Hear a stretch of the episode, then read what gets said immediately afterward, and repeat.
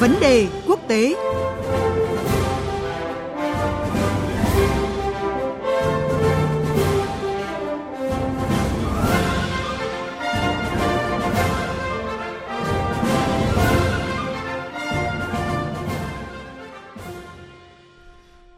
Thưa quý vị và các bạn, những ngày vừa qua như là một cơn ác mộng đối với Thủ tướng Anh Theresa May khi mà liên tiếp xảy ra các diễn biến liên quan cũng như là những diễn biến quan trọng mang tính chất quyết định, không chỉ đối với vấn đề Brexit mà còn đối với cả tương lai chính trị của bà May.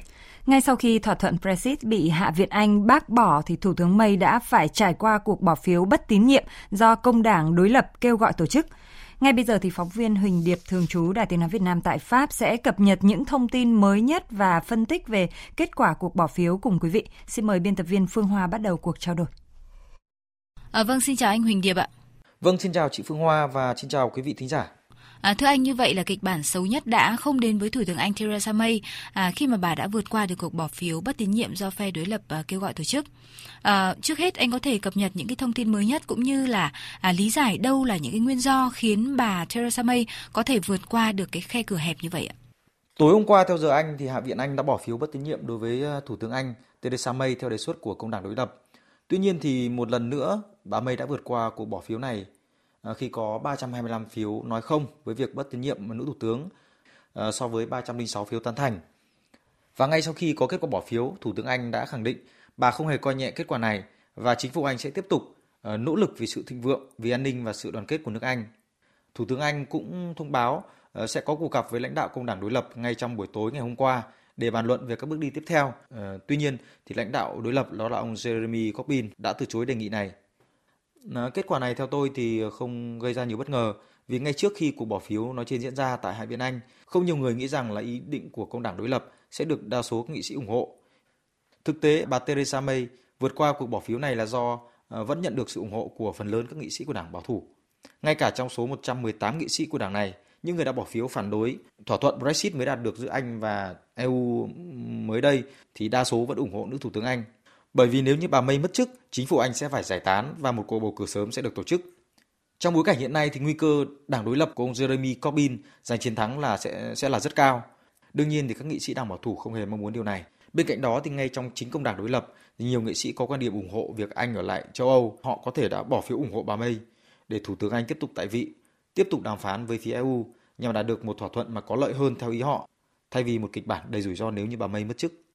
À, vâng, dù đã vượt qua được cuộc bỏ phiếu, thế nhưng mà có thể nói thách thức với Thủ tướng Anh vẫn bộn bề trước mắt. Đó là thỏa thuận Brexit vốn vừa bị Hạ viện bác bỏ. À, vậy à, những cái kịch bản nào đang chờ đợi bà May thưa anh ạ? Theo tôi thì có ba kịch bản đang chờ đợi bà May với chính phủ Anh như sau ạ.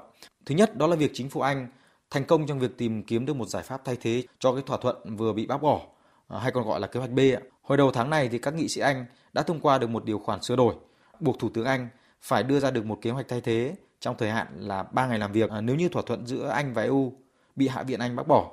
Có nghĩa là đến ngày thứ hai tới đây, ngày 21 tháng 1, bà Theresa May sẽ phải công bố kế hoạch này.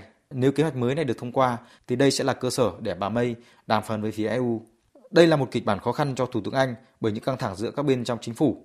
Ờ, ngay sau khi cuộc bỏ phiếu hôm thứ ba vừa qua kết thúc thì Thủ tướng Anh đã tuyên bố là sẽ thảo luận với tất cả các bên liên quan về một kế hoạch B với tinh thần xây dựng. Tuy nhiên là căng thẳng thì đã sớm xảy ra khi có ý kiến là chính phủ sẽ không mời lãnh đạo đối lập ông Corbyn tham gia thảo luận vì cho rằng là ông này muốn làm tình hình căng thẳng và muốn đạt được việc ờ, tổ chức một cuộc bầu cử sớm hơn là việc tìm kiếm một kế hoạch B cho chính phủ. Tuy nhiên với thời gian gấp gáp như hiện nay thì chính phủ Anh đành phải chấp nhận đàm phán với tất cả các bên, kể cả công đảng đối lập. Và phát biểu của Thủ tướng Anh ngay sau cuộc bỏ phiếu bất tín nhiệm tối qua thì đã khẳng định cho điều này. Kịch bản thứ hai theo tôi đó là uh, thời hạn diễn ra Brexit sẽ được lùi lại. Uh, chúng ta đã biết là chỉ còn khoảng 2 tháng nữa là đến ngày 29 tháng 3, thời điểm Anh sẽ rời EU. Tuy nhiên là bản thân nội bộ nước Anh thì chưa đạt được đồng thuận và do thời gian gấp gáp thì nước Anh có thể yêu cầu EU kéo dài thời hạn này theo điều 50 của Hiệp ước Lisbon. Điều này có thể cho phép nước Anh có thêm thời gian để đàm phán với EU về một thỏa thuận mới trên cơ sở của kế hoạch B. Đương nhiên là trong giả thuyết là kế hoạch B này sẽ được các nghị sĩ Anh thông qua trong tuần tới, hoặc thậm chí là giúp nước Anh có thời gian để tổ chức một cuộc trưng cầu dân ý mới. Kịch bản này có thể xảy ra. Trong phát biểu ngày hôm qua thì bà May cũng cho rằng là việc xin lùi thời hạn Brexit chỉ xảy ra ờ, nếu vào thời điểm đó một thỏa thuận sắp đạt được. Về phía EU thì người phát ngôn của Ủy ban châu Âu mới đây cũng cho biết là nếu như nước Anh yêu cầu lùi thời hạn Brexit và nêu ra lý do, thì 27 quốc gia thành viên EU có thể sẽ thảo luận và đưa ra tuyên bố về vấn đề này. Vậy hiện nay thì cũng đã có thông tin cho rằng là EU đã chuẩn bị cho kịch bản Brexit diễn ra vào tháng 7 thay vì là ngày 29 tháng 3 tới ờ, do thời điểm cuộc bầu cử nghị viện châu Âu đang đến rất gần.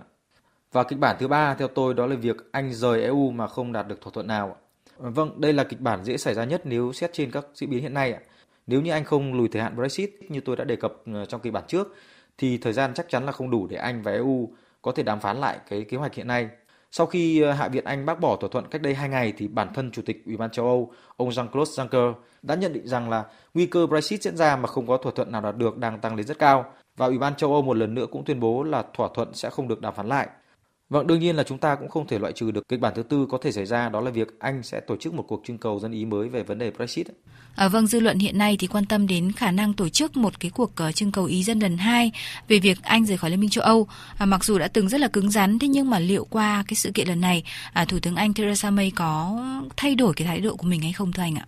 Về phía EU thì cách đây không lâu, Tòa Tư pháp của EU cũng đã ra phán quyết cho rằng là nước Anh hoàn toàn có quyền đơn phương hủy bỏ tiến trình Brexit trước ngày 29 tháng 3 nếu như quyết định này thực hiện trên cơ sở tuân thủ hiến pháp của nước Anh. Trong trường hợp này thì Anh sẽ vẫn có quy chế của một quốc gia thành viên EU. Trong khi đó tại Anh, ờ, nhiều thành viên trong đảng bảo thủ cũng như công đảng đối lập có các điểm ủng hộ việc Anh ở lại EU. Những người này đang đấu tranh để đạt được việc tổ chức cuộc trưng cầu dân ý lần hai về vấn đề Brexit với hy vọng người dân Anh sẽ thay đổi ý kiến so với ờ, năm 2016. Hôm qua ngày 16 tháng 1, một nghị sĩ của Đảng Bảo thủ đã đệ trình hai dự luật về việc tổ chức một cuộc trưng cầu mới về vấn đề Brexit. Tuy nhiên, theo tôi thì khả năng các dự luật này được thông qua là rất ít do không có sự ủng hộ của chính phủ và đặc biệt là của Thủ tướng Anh. Ngày hôm qua thì chính phủ Anh tái khẳng định là Thủ tướng Anh sẽ tập trung vào việc Brexit sẽ diễn ra theo kế hoạch. Và theo Thủ tướng Anh, nếu như cuộc trưng cầu về Brexit phải được tổ chức lại, nó sẽ gây thiệt hại to lớn với lòng tin của người dân. Vì vậy mà theo tôi, bà May sẽ rất khó thay đổi thái độ về vấn đề này. À, cảm ơn anh về những thông tin và phân tích vừa rồi.